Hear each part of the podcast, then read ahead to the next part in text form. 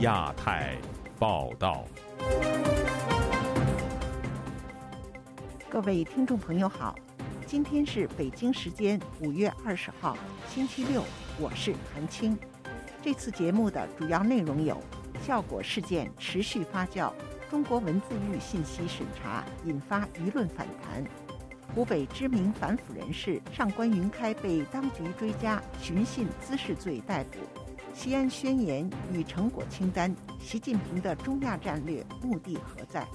香港一传媒创办人黎智英获促进自由奖，司法复核申请被法院驳回。欢迎您收听《亚太报道》。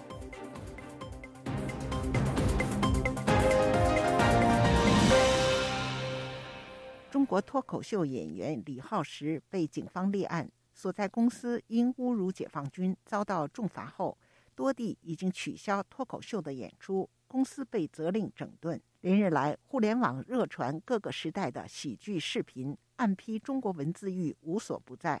请听记者古婷的报道。大陆脱口秀演员李浩石上周末在一场脱口秀的演出中，指自己收养的两条流浪狗追松鼠，使他联想到作风优良、能打胜仗，招致当地有关部门上纲上线，指李浩石侮辱解放军。事件引起轩然大波。据 BBC 中文网消息，本周四上午，李浩石被警方带走。此前，北京市朝阳区警方已宣布对该事件立案调查。景德镇网民张先生周五接受本台采访时说：“现在的气氛类似于当年文化大革命时期，说笑话都要注意了。他现在是一步一步的，你说话用词不当，他们现在是上升到这个地步了，这就是给老百姓挖坑吧？说你跳进去了，我就我就弄你，这是杀鸡儆猴嘛？真的很恐怖啊！他要他要控制到跟朝鲜的程度了。”众多网民批评当局的处事方式过分，是在搞文字狱。云南网民黑脚质问：作风优良能打胜仗，是指解放军吗？或者说只有解放军才有资格使用吗？辽宁网民写道：都什么词不能用？什么词是专属？请一次性全部说出来，免得以后再有人进坑。另有网民说：汉字又少了十二个字。还有网民写道：“高额罚款已经够了，现在又要搞文革批斗了。”本周四起，多段暗批中国文字狱的视频在网上热传，其中一段名为《看不见的墙》。视频中，一名男子表演被囚禁在看不见的墙内，四周的墙壁摸得着，看不见，内心充满了与世隔绝的恐慌。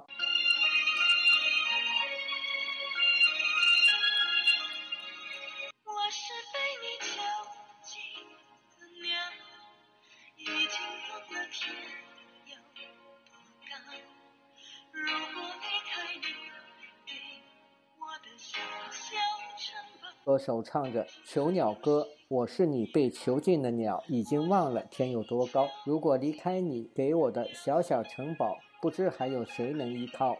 在另一段过去的视频中，中国演员陈佩斯在回顾1984年他上春晚时说：“我们过去演那个我们最早的话剧那个托儿，出演出了很多地方不会笑，就这么绷着脸，就绷着不乐。”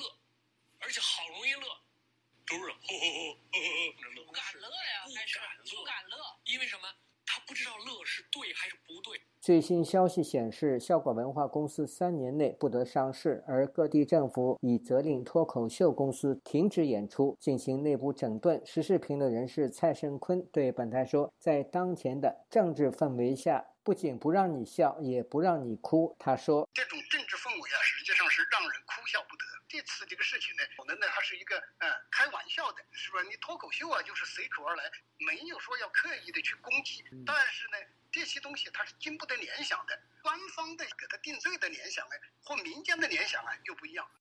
自由亚洲电台记者古婷报道：，因为涉嫌销售假药遭刑事拘留的湖北网络红人上官云开，已被警方正式逮捕，并加控寻衅滋事罪。上官云开以揭露政府官员贪腐著称，外界相信此举为他种下祸根。请听记者高峰的报道：被官方指控涉嫌销售假药的上官云开，目前羁押在鄂州市第一看守所。基于安全考量，要求匿名的知情人士获悉，这位湖北网络红人本星期被警方正式逮捕，除了涉嫌卖假药，还被加控寻衅滋事罪。知情人士表示，上官云开被捕前，撰写和发表了约十篇以反腐为题的文章，因而触及到当地官员的利益。基于上官云开的户籍不在鄂州，相信当局上月以他销售台湾制造的假膏药为名把他扣查，是经过周密盘算。有一个东西叫做管辖权，只有涉及到刑事案件，包括特殊案件，才可以进行异地管辖。然后，销售假药罪这个是在中国大陆来说是一个很严重的罪名，当局就可以借这个罪名来进行异地抓捕，他们就可以先抓捕后调查，可以不经过武汉警方直接插手这个事。上官云开四名代表律师为了让当事人获得相对公平的裁决。正寻求把案件转到湖北以外地区审讯，为了公平起见，要求将审判的地点转移到别处位置，把它移交到一个例如他没有写过的地方，稍微相对来说公正的审判，知道吧？因为如果说在鄂州鄂州进行审判，整个公检法体系全部都是在一把手的大权之下。上官云开涉案后，家属一度透过社交平台为他声援。知情人士透露，近期湖北当局一再向家属和律师团队强烈施压。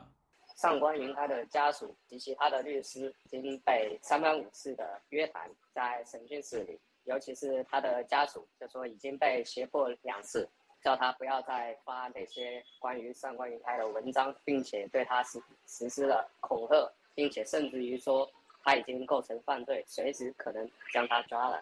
公开资料显示，上官云开的反腐文章曾震动湖北部分地区的官场，导致数以百计官员、黑恶分子被查处。关注事件的律师李庆亮相信，湖北当局旨在杀鸡儆猴。他写的文章，呃，造成了几百名贪官受到处分。在中国的话，这样的事情的话，一般没人会干，因为费力不讨好啊。通过这种抓一个榜样、抓一个典型，让一些有思想、有想法、有勇气的人闭嘴。据了解，武汉爆发疫情期间，上官云开曾亲自到市内多家医院了解实况，并把见闻对外分享。自由亚洲电台记者高峰，香港报道。五月十九号，中国中亚峰会发表《西安宣言》。官方新华社也迅速推出成果清单。中国主办的这场峰会真的是为了提高国际影响力吗？还是在和七国集团峰会别苗头呢？请听记者凯迪的报道。这次峰会为各国合作开了一个好头。周五，中国中亚峰会在西安国际会议中心举行。中国国家主席习近平在会上主持，与会的包括来自哈萨克斯坦、吉尔吉斯斯坦、塔吉克斯坦、土库曼斯坦以及乌兹别克斯坦的五国元首。会上，习近平与中亚五国元首共同签署了《中国中亚峰会西安宣言》，并通过了峰会成果清单。根据这两份文件，六国决心构建更加紧密的中国中亚命运共同体，并同意成立中国中亚元首会晤机制，峰会每两年举办一次，下届峰会将于二零二五年在哈萨克斯坦举行。各方还同意在重点优先合作领域成立部长级会晤机制，各方还将加强共建“一带一路”倡议同中亚五国倡议和发展战略对接等。虽然中国外交部表示，这次峰会是今年中国首场重大主场外交活动，在中国同中亚国家关系发展史上具有里程碑意义。不过，美国哈德逊研究所中国中心主任余茂春告诉本台：“中国和中亚五国抱团取暖，只是显示出中国影响力弱。”以下由我的同事代读：“他把五个中亚经济上非常欠发达，在国际舞台上也不太重要的国家拉到一起抱团取暖。”来和七国集团分庭抗礼，这显得非常可笑，也显示出中共的战略思想非常落后。余茂春指出，出于冷战思维，北京认为中国周围其他几个主要边界地段已被西方围堵，中亚是一个非常重要的突破口。此外，中国也有机会主义思想，想趁现在俄罗斯力不从心、深陷俄乌战争泥潭来趁火打劫。这次中国中亚峰会时间点正值七国集团在日本广岛举行领导人峰会之际。这次七国集团峰会两大议题，分别是对俄罗斯实施更严厉制裁，以及抵制来自中国的经济胁迫行为。据此前《华尔街日报》披露，峰会还将就共同抵制北京的经济胁迫发表共同声明。针对以上消息。中国驻日本大使馆十七号已就所谓峰会涉华消极动向向日本外务省表达严重关切。美国企业研究所高级研究员库珀告诉本台，中国在利用这次中亚峰会的机会，显示其与中亚国家的接触，以此对抗七国集团会议的消息。中国领导人想显示他们在领导世界其他国家。而七国集团只代表几个国家，并不代表全球的一致态度。这次峰会，日本还邀请了一些非成员国与会，这些国家也代表了多个区域性国家联盟。而乌克兰总统泽连斯基还将亲自与会。余茂春就此表示，七国集团的主要目的是维护世界现存秩序。从这个角度来讲，中国当然是对世界现存秩序的巨大威胁。李恒清也认为，这将是一次非常重要的重新构建世界秩序的峰会。以上是自由亚洲电台记者凯迪华盛顿报道。本周五，香港高等法院驳回了一传媒创办人黎智英有关聘请英国律师代理他被控违反国安法案件的司法复核申请。外界认为，当局此举对国安法削弱香港法治具有标志性意义。请听记者经纬的综合报道。华盛顿智库卡托研究所十九日授予黎智英二零二三年度米尔顿·弗里德曼促进自由奖。该机构在颁奖声明中指出，这位直言不讳批评中国政府的民主倡导者在监狱中被拒绝保释，面临的指控可能会让他在监狱中度过余生。据路透社十九日报道，黎志英日前提出申请，要求英国资深律师蒂莫西·欧文为其辩护，但香港国家安全委员会建议香港入境处处长拒绝向欧文发放工作签证。李志英法律团队就此以国安委越权为由提出司法复核。香港立法机关十日通过一项法案，赋予香港特首自由裁量权，阻止外国律师代理国家安全案件。基于该法，黎智英的司法复核申请被驳回。驳回黎智英的首席法官潘兆初在一份判决书中表示，香港法院对国安委没有司法管辖权，国安委不受司法复核挑战。他写道，国安委的职能远远超出了法院机构的能力。黎智英的代理律师彭耀红早前抗辩指出，如果国安委越权时司法不能介入，香港就是与大部分法治说再见。李志英早前创办的《苹果日报》因支持香港民主遭到警方突击搜查，并于二一年停刊。李志英所受指控也成为香港国安法实施以来最受外界瞩目的代表性案件。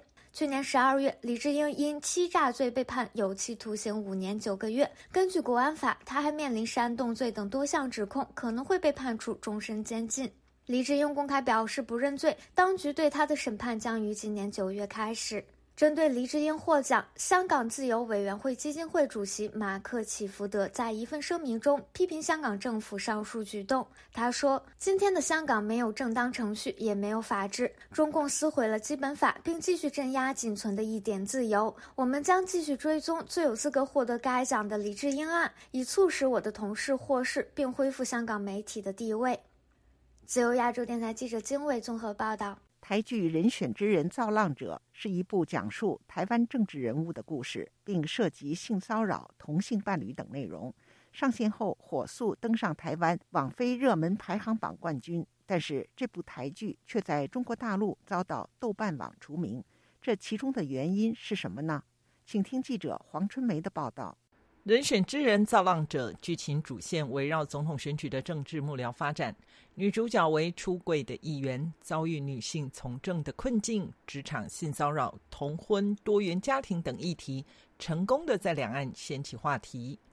虽然《人选之人》被豆瓣除名，在中国的网站看不到任何的影评，然而微博里看到不少网友热切的抒发自己的观后感。有人写下那个世界好遥不可及，看的人有一种生长在牢笼里窥探外面蓝天的感觉。虽然构建了一个中文的乌托邦，但是可以确定的是，繁中确实比简中跨进了不止一个 level。来自成都嫁到台湾的女权作家上官乱在其个人有管频道指出，人选之人强大之处在于只用八集说了几件非常重要的事。除了民主有纠错机制之外，政治人物永远要放软身段，傲慢才会使人犯错。民主不是不犯错，而是可以真正的纠错。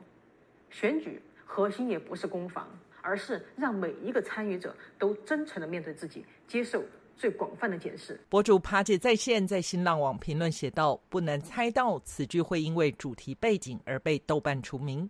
他们用着我们的母语，讲述着一些非常正常的话语，但我们仍感到震撼。在母语语境下听到那些话，真的很震撼。”曾经是政治幕僚出身的吴昆玉，离开政治圈后，曾经出演台湾首部政治连续剧《国际桥》牌社》。他提到。国际桥牌社想在串流平台上架，却屡屡碰壁。他说，题材触碰台湾前总统李登辉不收，碰到台海危机平台还是不收。他开玩笑的说，连造反的机会都没有，都是侧面一点，他没有碰到两岸的，没有碰到敏感的，那这个政治呃根本政治价值，什么民主威权这种争辩。民传大学广播电视学系主任杜胜聪解读“人选之人”在中文世界凸显的价值所在。对于不同议题都可以进行探索、探索啊，对不同价值都可以想办法去跟他对话，甚至冲撞。华人圈里头现在只剩下台湾有这种东西。除了“人选之人”外，疫情期间的《想见你》，包括近期的《模仿犯》、《不良执念清除师》等台剧，都受到对岸的关注。台剧是否在中国掀起了一波复兴浪潮？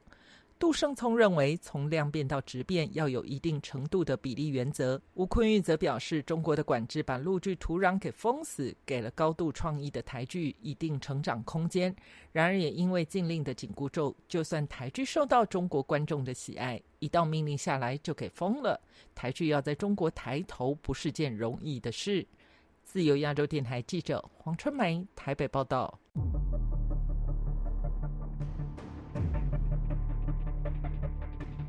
针对美国与台湾完成美台二十一世纪贸易协议第一部分谈判，中国外交部本周五表达严重不满和坚决反对。那么，这份倡议将对美中台三方关系产生何种影响？台湾是否有望以此降低对中国经济的依赖？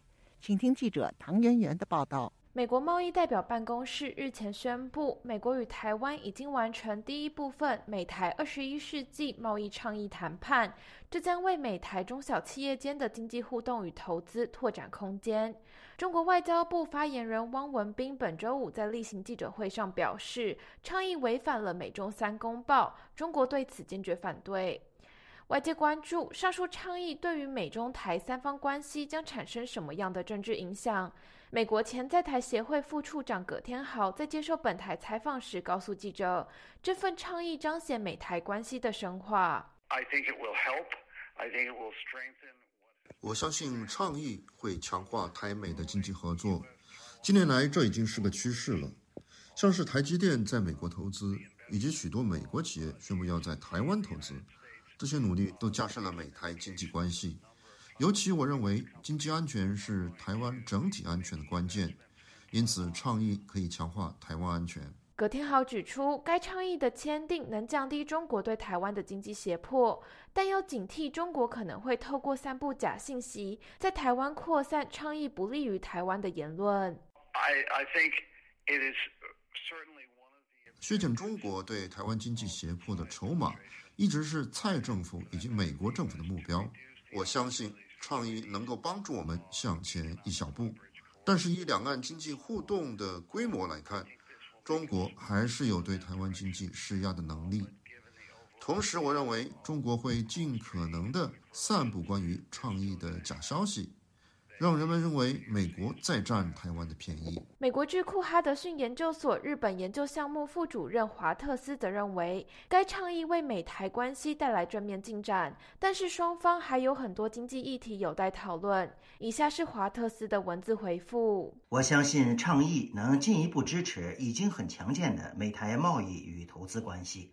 倡议第一阶段的通过是很好的第一步，但美台还有很多事情需要谈判。有些领域的讨论将比第一阶段更为复杂，像是数位贸易问题。我担心在台湾大选之前，双方将无法谈定这些议题。美国罗耀拉大学商学院副院长丁宏斌则告诉本台记者，该倡议第一阶段签署是在为美台整体贸易开放铺路，同时第一阶段倡议将有利于台湾的特定产业，从而降低对中国的依赖，并从害保护的结果让。呃，农产品的这个检验的过程变得非常非常漫长的时候，那它其实就是以法规之名，以公共安全之名，呃，以环境保护之名，造成。另外一个贸易呃贸易壁垒，那像台美在这方面签的这个协定，其实对于这一类的产品跟这一类的产业，呃是有很大的帮助的。自由亚洲电台记者唐媛媛华盛顿报道：，中国国家统计局在近日公布的数据显示，今年四月，中国十六到二十四岁青年的失业率已经达到百分之二十点四，创下了历史以来的新高。那么这一年龄段的青年为什么会有这么多人没有工作？三位家庭背景不同的青年接受了本台记者采访，讲述了他们对这一问题的看法。请听记者孙成的报道。今年二十一岁，正在美国明尼苏达州留学的上海青年许科，来自一个高校教师家庭。他在接受采访时告诉记者，目前在比他大几岁的朋友里，很多人就业非常困难。岗位少，竞争性太强，然后导致呢，什么岗位什么人都愿意做，什么人都愿意做了以后呢，工资就不高嘛，福利待遇就不高。许科表示，他的朋友中有不少教师和公务员子女，他们中有很多人的就业意向都是进入体制做公务员，或者在师范类、政治类本科毕业后前往中小学做老师。而目前，他的朋友中失业现象是非常普遍的。完全找不到工作的，我觉得比例四五成估计有的。毕竟体制内不是所有人他们都考得上高中，高中也不是所有人在考得上大学。中国在二零二一年推出了中考五五分流政策，在这一政策之下，初中毕业生在中考后进入高中和中等职业教育学校的比例变成了大体相等。而在这个政策实行之前的多年里，中国的初中毕业生中。就读高中的人数占比要比就读中等职业教育学校的多出超过十个百分点。许科表示，无法就读高中和大学本科的青年会无缘有学历要求的公务员、教师工作，而他那些没有考上高中和大学本科的朋友会面临的命运是工资很低，干重重体力活的。然后有些吃不起苦的，实在工作做不了，我找不到的，他们就基本上整天在啃老了。现年三十岁的单文涛来自安徽太和县的一个工人家庭。他表示，他的朋友多是在工人家庭长大的，其中也有一些比他年龄小几岁的人。他谈到了这些比他年轻的朋友的就业情况，表示这些朋友不管是什么学历的，失业率都很高，因为当下的就业环境卷得厉害。在这些朋友中，没有读到本科或大专的人会去自己做生意或者从事体力劳动。他以他的一位朋友为例，讲述了这些青年面临的困难，表示这位朋友曾经开过店。但因为生意不好，而在去年找了体力劳动工作。找班上，结果都是建筑工地的那种，建筑工地的人比较多，然后工资就是给的越来越少了，活也挺重的。单文涛说，他的这位朋友因为身体原因和被拖欠工资，只在工地干了半年，就在上个月辞去了工作。他也表示，拖欠和压低工资现象在中国的建筑工地行业相当普遍。另一方面，在谈到出自工人家庭的青年是否存在躺平啃老、不找工作的现象时，单文涛根据他所观察的情况说道：“这种躺平只能出现在家庭情况比较好的人中，许多打工者家庭出身的青年则承担着更多的家庭经济压力，也有一些人已经成年没法躺平。”他说：“尽管现在工作很难找，但他的朋友们依然在努力的找工作。然后就没办法，他们其实我感觉也不想上班，但是实在就没办法。”自由亚洲电台记者孙成，旧金山报道。香港政治漫画家尊子在报章连载四十年的漫画专栏突然被停刊，引起各界关注。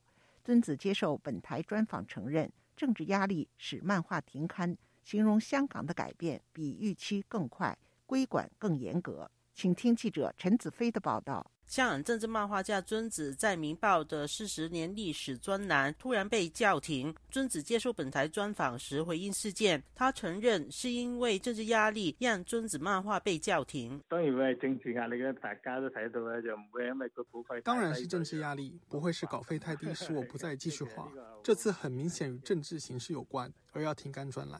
政府发生警告、报管等，在他们没有任务时会放得比较松，但在紧的时候便动辄得救。在微小的事也会用放大镜放大看，任何事都可以入罪。对于他在公共图书馆架上的作品在《尊南停刊》后同时被下架，会否担心被扣上犯《管法》的帽子？曾子表示，现在难以对前路做出判断。觉得呢啲嘢对个社会或者对对人有影响嘅，他们觉得这些书对社会或人有影响，不想大众受到影响，才有这样的行动，就想大力的做清洗和清擦。例如司徒华，根本不可能会犯《管法》。人已经不在了，还要把他的书下架，并没有道理。对我们在被禁书名单上的人，当要告你的时候，你再温和也没有办法脱逃。此时很难做判断，当局是否会有进一步的规管。香港的政治漫画、中国的脱口秀都成为当权者打压的对象。曾子认为，问题是在于官方难以接受权威被讽刺和挑战。